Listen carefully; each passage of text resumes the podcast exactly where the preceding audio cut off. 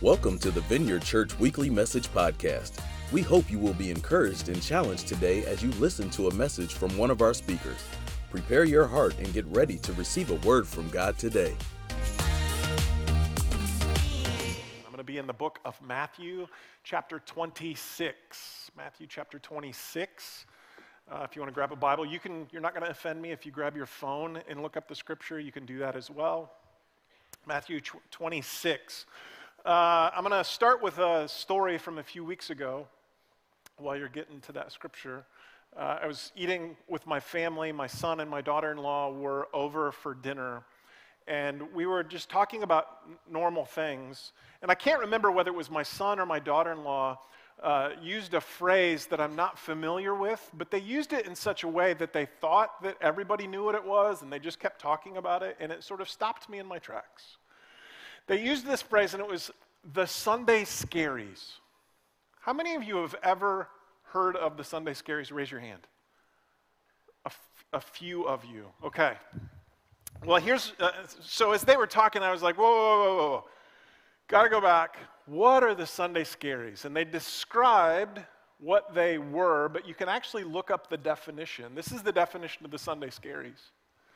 They're feelings of anxiety or dread that happen the day before heading back to work. How many of you right now are experiencing the Sunday scaries? Way more of you. As I was thinking about that, because I had never heard about it, and so I did a, a, a couple of searches online. uh, LinkedIn, are you guys familiar with LinkedIn? I don't know how scientific they are. Uh, but they did a survey about not the Sunday scaries, but anxiety on Sunday about your work week ahead of you. And this is what they found. They actually broke it out by generation. 80% of Americans worry about the week ahead on Sundays. That's a lot of us. And look at the generation you're in. Like Gen Z, the younger generation, 94% of Gen Z worry about that, that's who uses and who's coined the phrase the Sunday scaries, Gen Z millennials, like all of it, boomers or older, the reason you're at 69% is many of you are retired. And so as you think about Monday, you're like, Monday's amazing. it's the best day ever. But can you at least appreciate that this is affecting all of us, many of us? In my own life, I, I don't have the Sunday scaries, but there was a time in my life that I worked for someone for two years. This was many years ago. And I had like the Sunday scaries on steroids. It wasn't just that I dreaded the next day, the Monday, I was actually deeply sad about it. I can remember replaying in my mind, I have to go back and do this thing again, and I don't want it just developed this sadness in my life. Now, wouldn't we love to have like rainbows and unicorns, no issues in our life. Wouldn't that be great? You're the dime. You got tons of sleep today. You should be awake. Wouldn't that be great if we had no sadness in our lives? The reality is that doesn't always happen. We have events, not just Monday at work, maybe for some of us, but we have events in our lives that create more sadness. Let me give you a couple of examples. Uh, a few years ago, uh, my mom passed away. She passed away from lung cancer. And the last six months, she lived about a, a, an hour away from us.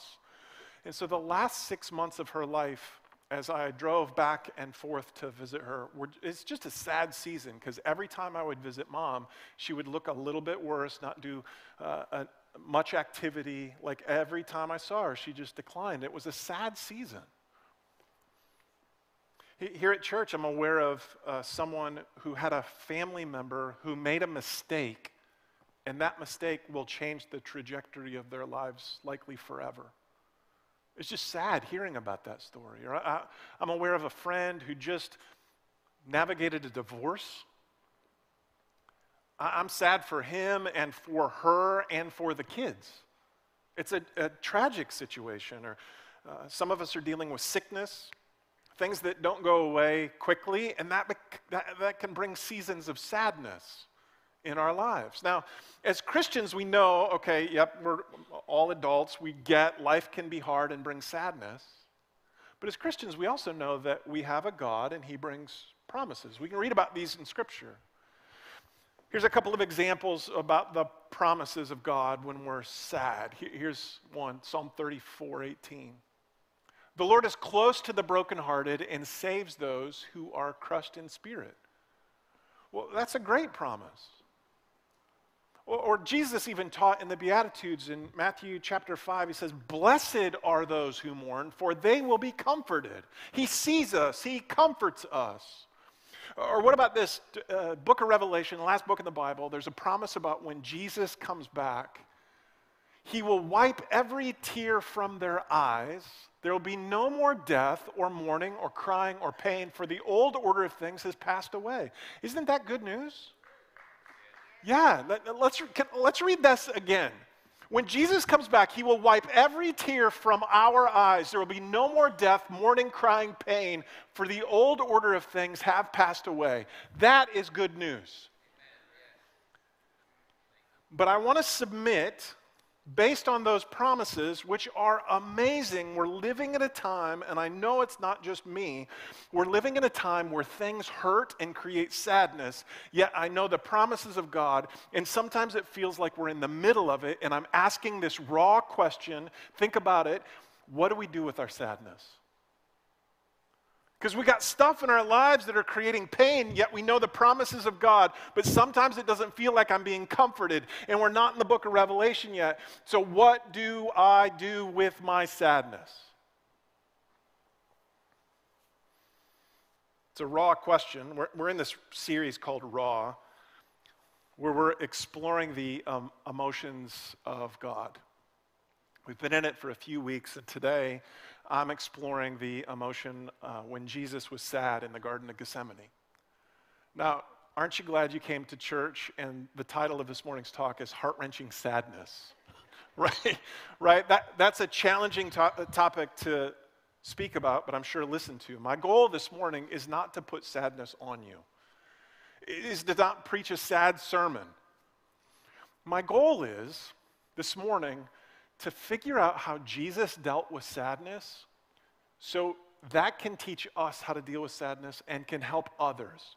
Because here's what I think I think the world is presenting ideas to us that are not super helpful. I'll give you one quick example before we jump into the message. Um, there's a, can I go back to the Sunday scaries for a minute? There's a, a gummy, a CBD gummy for the Sunday scaries. If you don't know what CBD gummy is, don't look it up. Just trust me. If you do know, follow me. There's a CBD gummy called uh, the, the, Sunday Scaries, and it uh, th- there's even a tagline for it. If you have the scaries, take the uh, take the gummy, right? Whatever it is. It only helps for four hours right? The, the, the things that the world is presenting us to deal with our sadness is not the, there's got to be something better in that. And I don't even, this is sort of a challenge for all of us, but I really felt like pushing in a little deeper. I'm not even sure as a church we're dealing with the sadness of life the best way we can. So, my goal is to, to walk through Matthew 26 and sort of dive deeply into how Jesus deals with sadness to help us. Give you some background uh, Matthew 26. Obviously, Jesus is towards the end of his ministry. He knows what's going to happen. He has known what will happen for some time. In Matthew 26, uh, verse 1, this is a few days before our main text, he, he says this to the disciples As you know, the Passover is two days away, and the Son of Man will be handed over to be crucified. Can you just mentally process for a second that Jesus is known for years, months, and days how he was going to die, and it was not going to be anything to look forward to? And he's sad. And we're going to pick up the account. There's a lot of scripture this morning. You guys can handle it because you love the Bible. Matthew 26, verse 36. We're going to pick up with Jesus in the garden. It says this It says, Then Jesus went with his disciples to a place called Gethsemane, and he said to them, Sit here while I go over there and pray. he took Peter and the two sons of Zebedee along with him, and he began to be sorrowful and troubled. Then he said to them, My soul is overwhelmed with sorrow to the point of death. Stay here and keep watch with me. Going a little further, he fell with his face to the ground and he prayed, My Father, if it is possible, may this cup be taken from me. Yet not as I will, but as you will. Then he returned to his disciples and found them sleeping. Couldn't you men keep watch with me for one hour? He asked Peter. Watch and pray so that you will not fall into temptation. The spirit is willing, but the flesh is weak. Few more verses. He went away a second time and prayed, My Father, if it's not possible for this cup to be taken unless I drink it, may your will be done. Then he came back. He again found them sleeping because their eyes were heavy.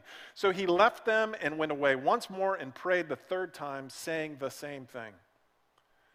Then he returned to the disciples and said to them, Are you still sleeping and resting? Look, the hour has come, and the Son of Man is delivered into the hands of sinners. Rise, let us go. Here comes my betrayer. In that text, there's a few things that I'm learning about how to deal with sad situations in my life. I think it'll help us, not only in our lives, but with others. Before I jump into the two things I have this morning, let's pray. Will you pray with me? So, God, my hope this morning is not to put sadness on anyone.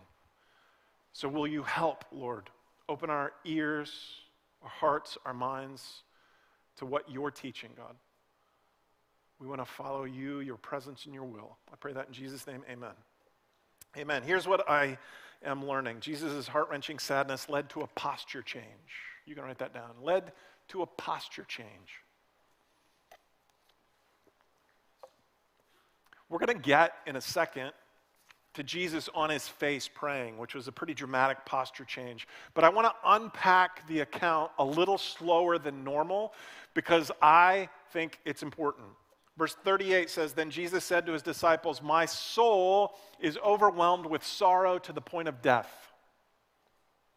Jesus knows in this moment that soon he will be mocked, beaten to almost death, nailed to a cross and it's going to be horrific. It, it, says in the text that it's to the point of death. He's sorrowful to the point of death. Literally, that means he is at his end point of sadness. You couldn't pour any more sadness on him. I can't even imagine how you process that level of pain, how you posture yourself to accept that level of sadness. It made me think how I process my sadness.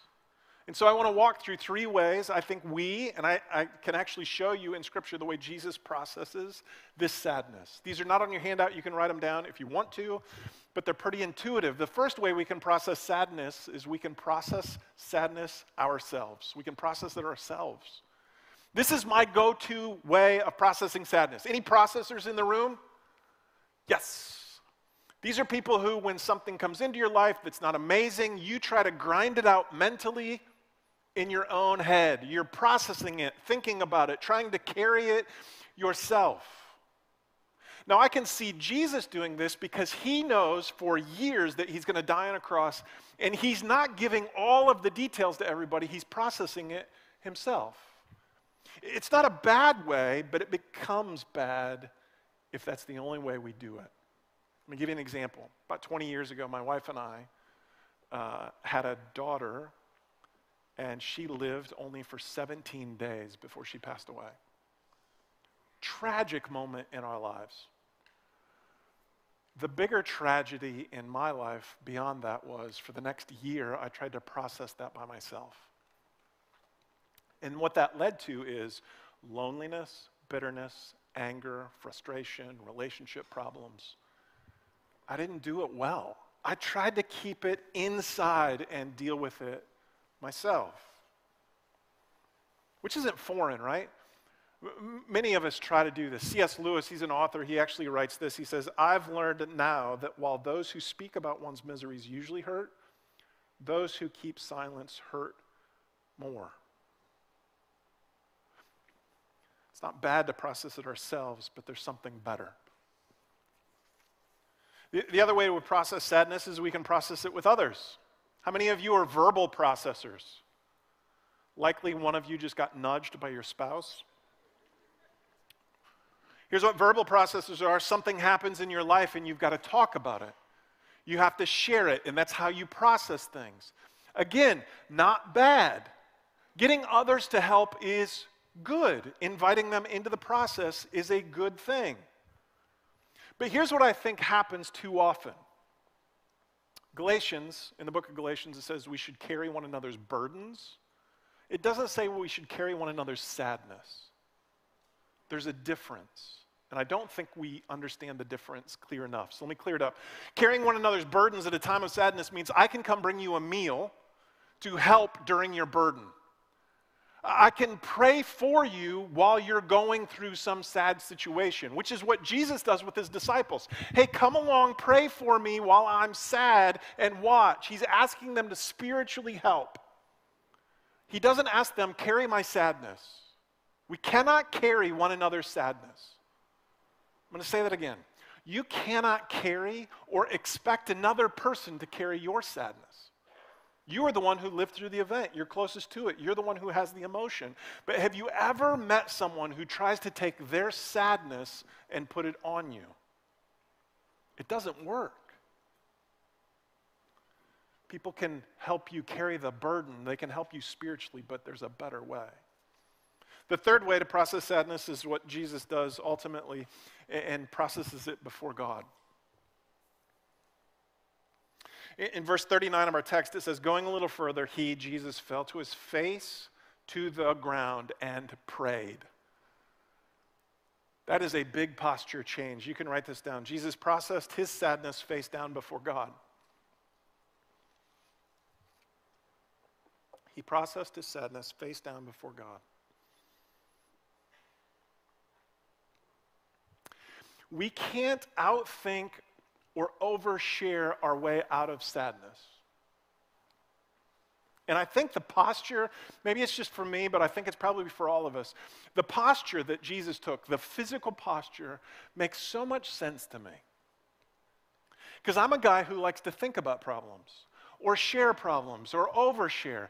And I, the way I think about this is my brain's at the top of my head. So many times that's what I lead with. Or, right, I lean out and I start sharing about something. But it's really not until, for me, for us, that we recognize that I need to get my head and my mouth in line with the living God in my heart.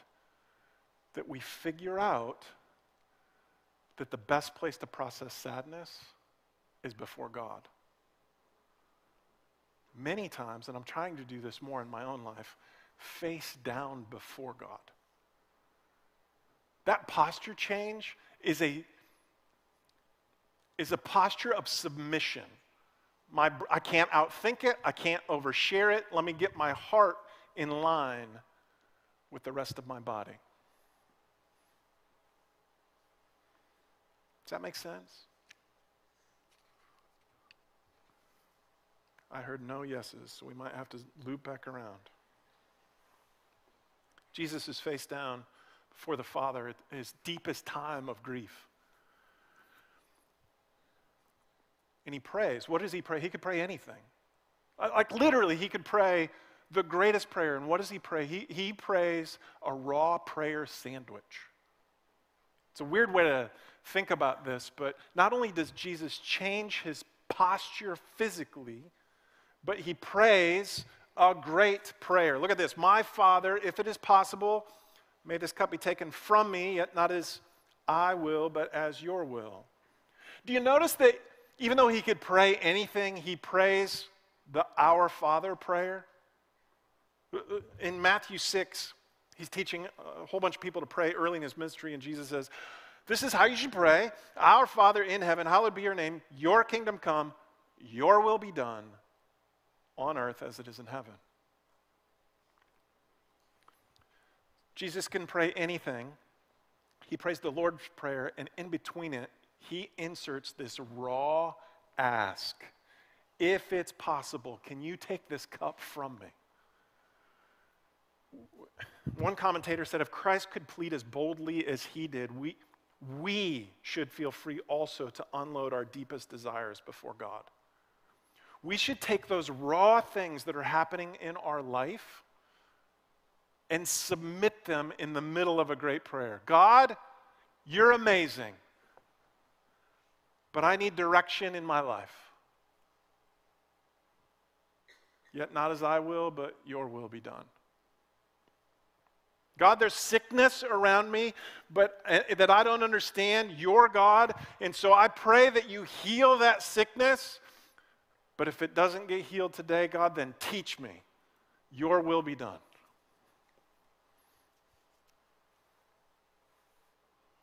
So that's what Jesus prays. And we get insight again, which I think is amazing. Jesus gets up. How frustrating would it be? You're, you're praying this raw prayer. You get up, you look, and your friends are sleeping. But he turns around and he prays and he switches, he changes the posture of his prayer. Not just his physical posture, but his posture. Look at this, verse 42. He went away a second time and prayed, My Father, if it is not possible for this cup to be taken away unless I drink it, may your will be done. He's come to know that it's not in the Father's will to stop what's about to happen. So, what does he do? He relinquishes control of the situation and puts his trust in God. He changes his prayer posture. You can write this down. Jesus adjusted his prayer posture towards God's will.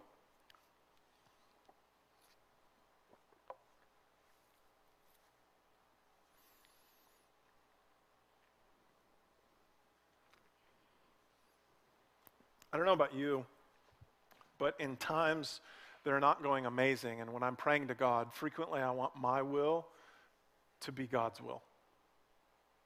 Do you do this? Like, okay, Lord, this is not going amazing, and I have a list of ideas, God, that I'd like you to do. And I'll even, God, give you some scripture around it. We, we, I, can come before the Lord and say, Lord, th- this is what I'd really like for you to do. And it's just not how it works. It's, it's fine that we pray that way, and God can supernaturally, I've seen it. God can supernaturally, in the middle of those prayers, step in and do something absolutely amazing. But other times we have to wait. And and when I've waited in my life during those prayer seasons, what I've found is there's things that God does that I would never have asked or imagined on the other side of a prayer. We have to relinquish control of our desires to the desires of God, which is what Jesus did. Jesus' heart wrenching sadness led to a posture change, physically and with his prayer. Here's the other thing that I see Jesus processing his sadness. Jesus' heart wrenching sadness wasn't the end of the story. You can write that down. It wasn't the end of the story.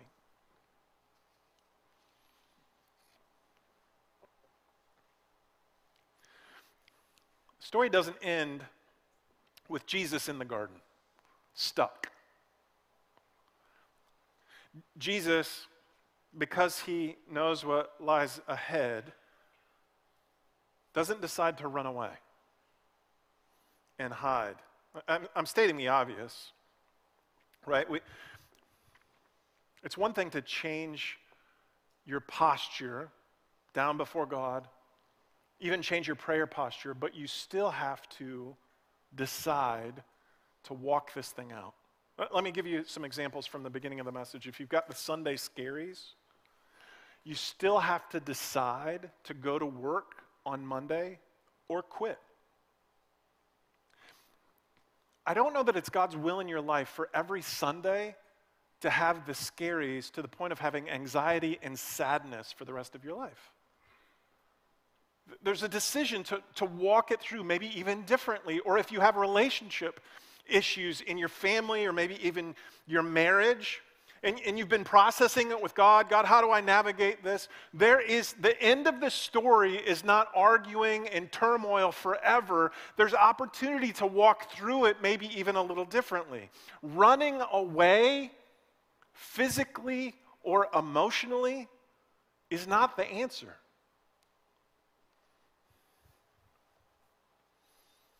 Maybe you've got uh, some diagnosis, some sickness that you're facing.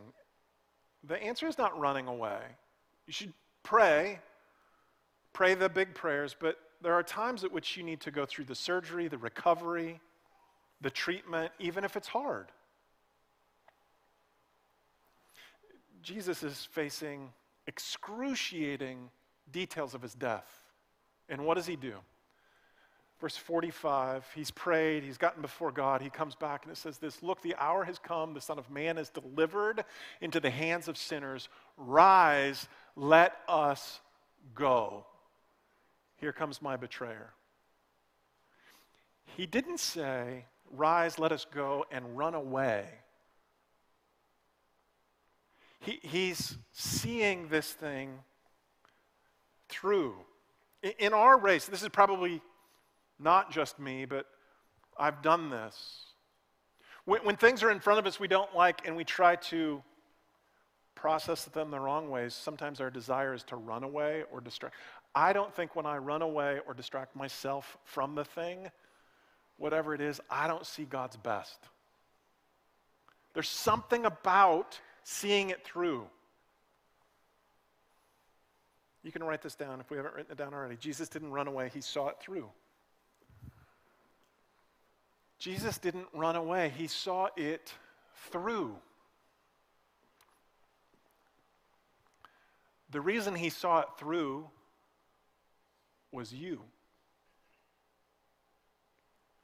He saw it through because he knew on the other side of that was God's plan that was so much better than he could have imagined in his human form. He saw it through because of the greatness of what God was going to do. As, as I was thinking about this uh, early this morning, I was thinking about the life of Paul in Scripture. We, we, we read about Paul in the book of Acts, and he's writing letters back and forth. But I, what, what caught me this morning is Paul went to a place called Philippi, and while he was there, he got beaten almost to the point of death and thrown in jail. I don't know about you, but if that were me, it'd be easy for me to get stuck on that.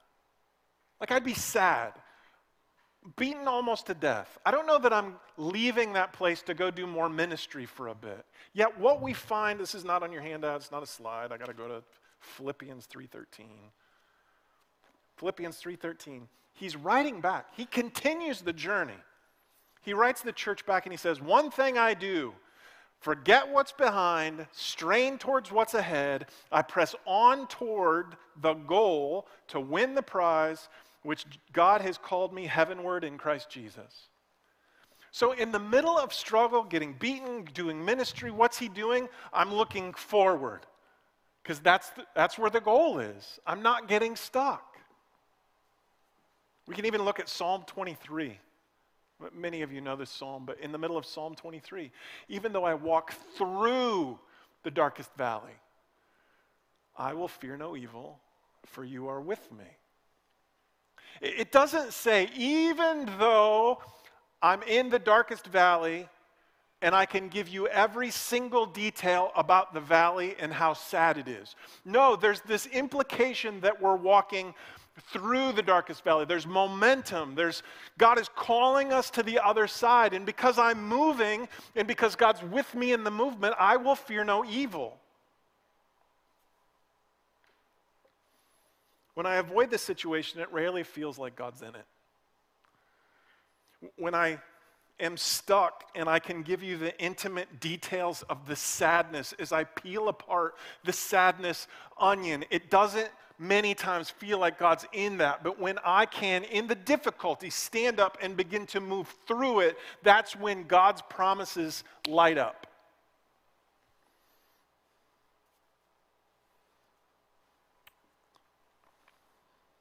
I want to end with a, a story. The story is about Tina Filson. Uh, this is a picture of Tina. Tina uh, volunteers uh, several places here at the church. She's a current student in the School of Ministry. And I've gotten to know Tina uh, fairly well this year. She's been in the School of Ministry. And she's got a, a unique story. I actually called her yesterday to get the details right. Uh, but uh, when I was talking with Tina, she told me about this last June when her mom passed away. I can sort of relate because my mom passed away a few years ago. It was a, it was a sad situation. But in Tina's life, what happened in June, this is, I was typing as she was talking. This is how she dealt with her mom's passing. Tina says she didn't deal with it well. She had deep sadness, didn't depend on anyone, didn't talk to anyone, didn't tell anyone at church, processed it entirely alone, and went into a state of depression for weeks. Not a good season. And then advanced, that was in June, advanced to December of this year. She was in school of ministry, and her husband passes away. Her husband had a long term illness, but in that moment, on top of grieving for her mom, her husband passes. And Tina, because I know how she processed that, she shared it this way. She said that she realized that she couldn't repeat processing the loss the same way. And she knew that God was more relevant than ever before in her life. And instead of staying home and processing it herself and risking deep depression, Tina decided the day that her husband passed away to come to the school of ministry and come to class. Now, some of you might think, boy, that's weird. Not sure if you could do that. I get it. But I know Tina.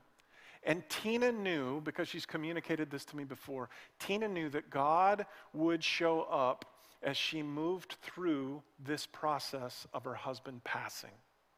Yet she also knew that if she got stuck, that wasn't the greatest place to be. It wasn't the end of the story for Tina, and she knew that. If we go back to Jesus, Jesus knew, even though he was on a cross, dying. He even said, My God, my God, why have you forsaken me? Even though it felt like he had this distance between him and God, he knew that that was not the end of the story. There was something greater on the other side of it. You can write this down. God's best often comes when we continue the journey.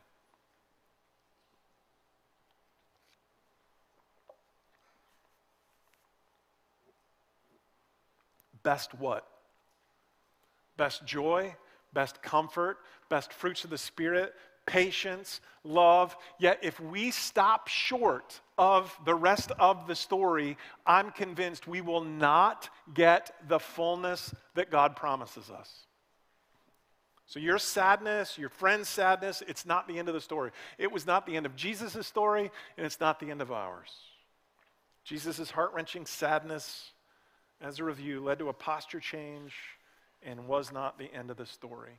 Why don't you stand? We're going to move into a time of prayer. Thanks for listening to the Vineyard Church Weekly Message Podcast.